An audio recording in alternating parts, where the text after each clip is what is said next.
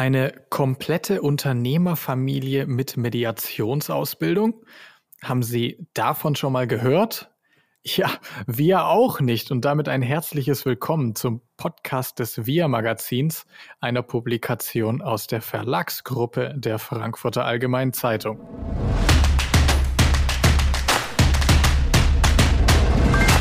Ich bin Johannes Sill, Redakteur beim VIA Magazin und freue mich sehr, dass Sie dabei sind bei dieser Folge von unserem Podcast Wir reden mit.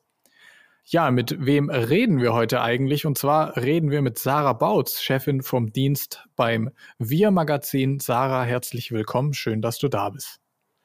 Hallo Johannes, ich freue mich dabei zu sein. Ja, Sarah, du hast für die aktuelle Ausgabe unseres Magazins dich mit Baby One beschäftigt, einer Fachmarktkette und viele wissen wahrscheinlich gar nicht, ich mit eingeschlossen, dass Baby One überhaupt ein Familienunternehmen ist. Gib uns doch einen kurzen Abriss, was es mit dem Unternehmen auf sich hat. Ja, tatsächlich ist vielen Menschen gar nicht bekannt, ähm, dass Baby One ein deutsches Familienunternehmen ist. Viele vermuten, dass die ähm, Kette zu einem amerikanischen Konzern gehört. Äh, so wie man das von Toys R Us kannte. Das mag ähm, am Namen liegen, an dem englischen Namen und auch das Logo ist tatsächlich gar nicht so unähnlich zu Toys R Us. Ähm, und es gab tatsächlich auch in der Vergangenheit ähm, relativ wenig Berichterstattung über die Firma in diesem Kontext Familienunternehmen. Also so, dass transparent geworden wäre, dass es sich dabei um ein deutsches Familienunternehmen handelt. Ist aber tatsächlich so. Ähm, Baby One ist ein Familienunternehmen in zweiter Generation. Die Übergabe an die Next Gen ist noch gar nicht lange her. Das war tatsächlich auch unser ursprünglicher Aufhänger ähm, für das Gespräch.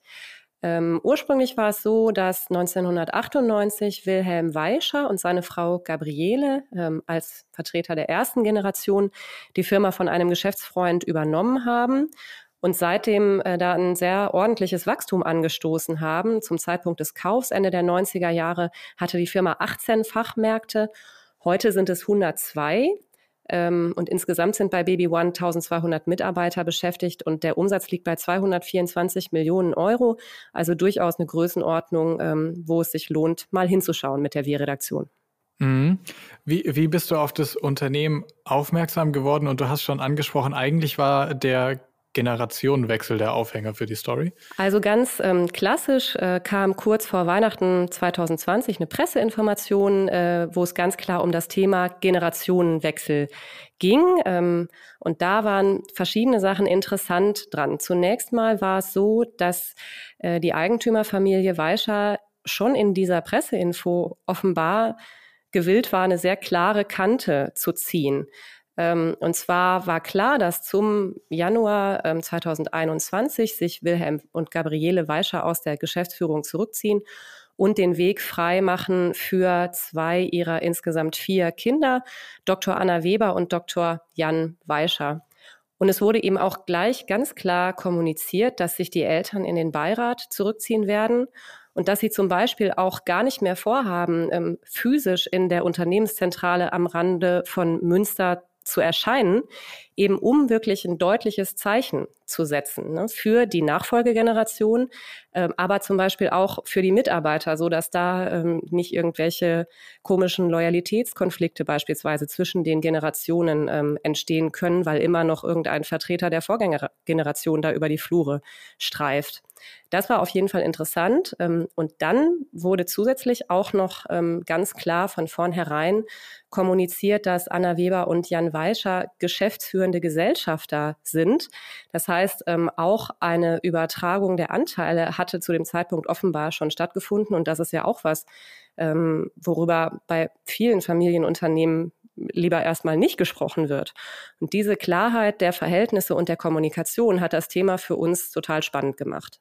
Du hast dich in der Folge dann mit Vater und Tochter zum Interview, natürlich Corona-konform, über Videocall verabredet. Hat sich der Eindruck, den du gewonnen hast, mit deiner ersten Recherche bestätigt im Gespräch? Ja, unbedingt. Ähm, das war ein ganz ähm, offenes, auch sehr quasi kollegial unter diesen, unter den Generationen kollegiales Gespräch, ähm, auch sehr, sehr gleichberechtigt und irgendwie äh, gut verteilte Redeanteile. Und die beiden haben auch ähm, sehr offen über die verschiedensten Themen gesprochen, über Unternehmensthemen, ähm, aber auch über Familienthemen.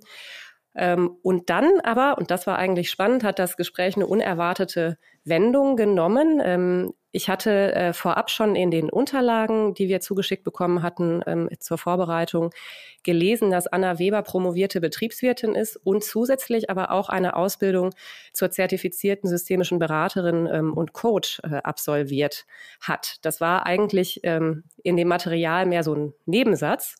Und ich fand das aber interessant, habe dann nachgefragt und auf meine Nachfrage stellte sich heraus, dass nicht nur Anna Weber, sondern alle vier, also äh, die Eltern und auch die beiden Vertreter der Next Gen, hier ähm, eine besondere Zusatzqualifikation haben.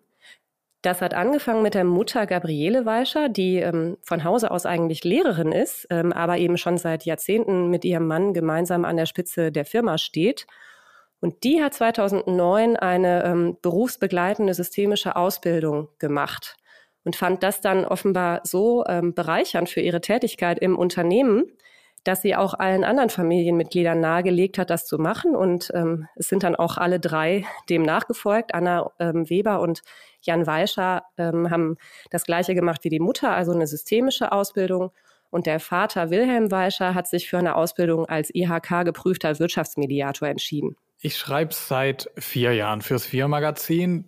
Du bist als Chefin vom Dienst noch länger an Bord, um dem ein bisschen Kontext zu geben.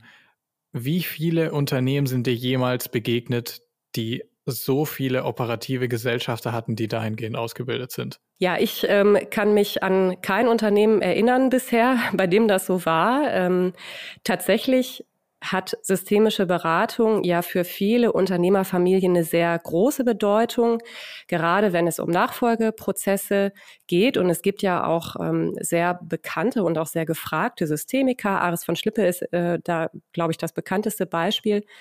Aber ähm, gerade an dem Beispiel wird ja auch deutlich, dass diese Qualifikation meistens von außen in das Unternehmen oder in die Unternehmerfamilie ähm, dazugeholt wird. Und ähm, in den Unternehmerfamilien selbst ähm, gibt es äh, manchmal vielleicht einzelne äh, Mitglieder, die in diesem Bereich qualifiziert sind. Das sind aber unserer Erfahrung nach dann doch oft eher diejenigen, die ähm, quasi die Familienarbeit machen, ne, die Gesellschafterarbeit machen und nicht die, die ähm, operativ im Unternehmen tätig sind. Und dass wirklich alle ähm, operativ tätigen Mitglieder einer Unternehmerfamilie in dieser Hinsicht qualifiziert sind, das haben wir in der Wir-Redaktion, glaube ich, wirklich seit 2006 ähm, noch nie gesehen.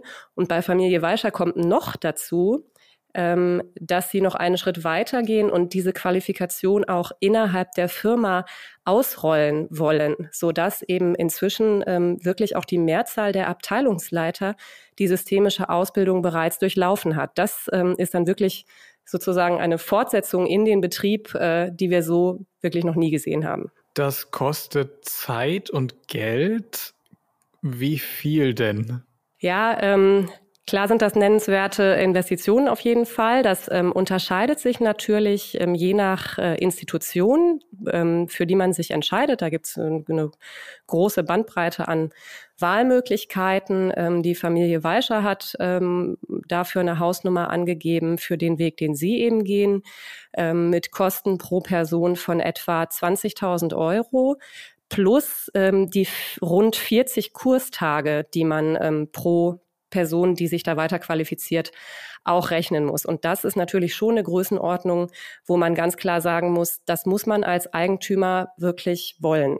Also das passiert nicht mal eben so. Und selbst wenn ähm, eine Führungskraft aus sich heraus Interesse hätte, sich in diesem Bereich weiterzubilden, hätte die, glaube ich, Probleme, ähm, das äh, in dieser Größenordnung durchzukriegen, wenn nicht die Eigentümerfamilie selber ähm, da auch dahinter steht und davon überzeugt ist, dass das wirklich einen Gewinn für das äh, tägliche Geschäft auch bringt. Für die abschließende Frage unseres Wir reden mit Podcasts spiele ich mal kurz den Advocatus Diaboli und frage dich, liebe Sarah, Familie Weischer hat operatives Geschäft zu verantworten.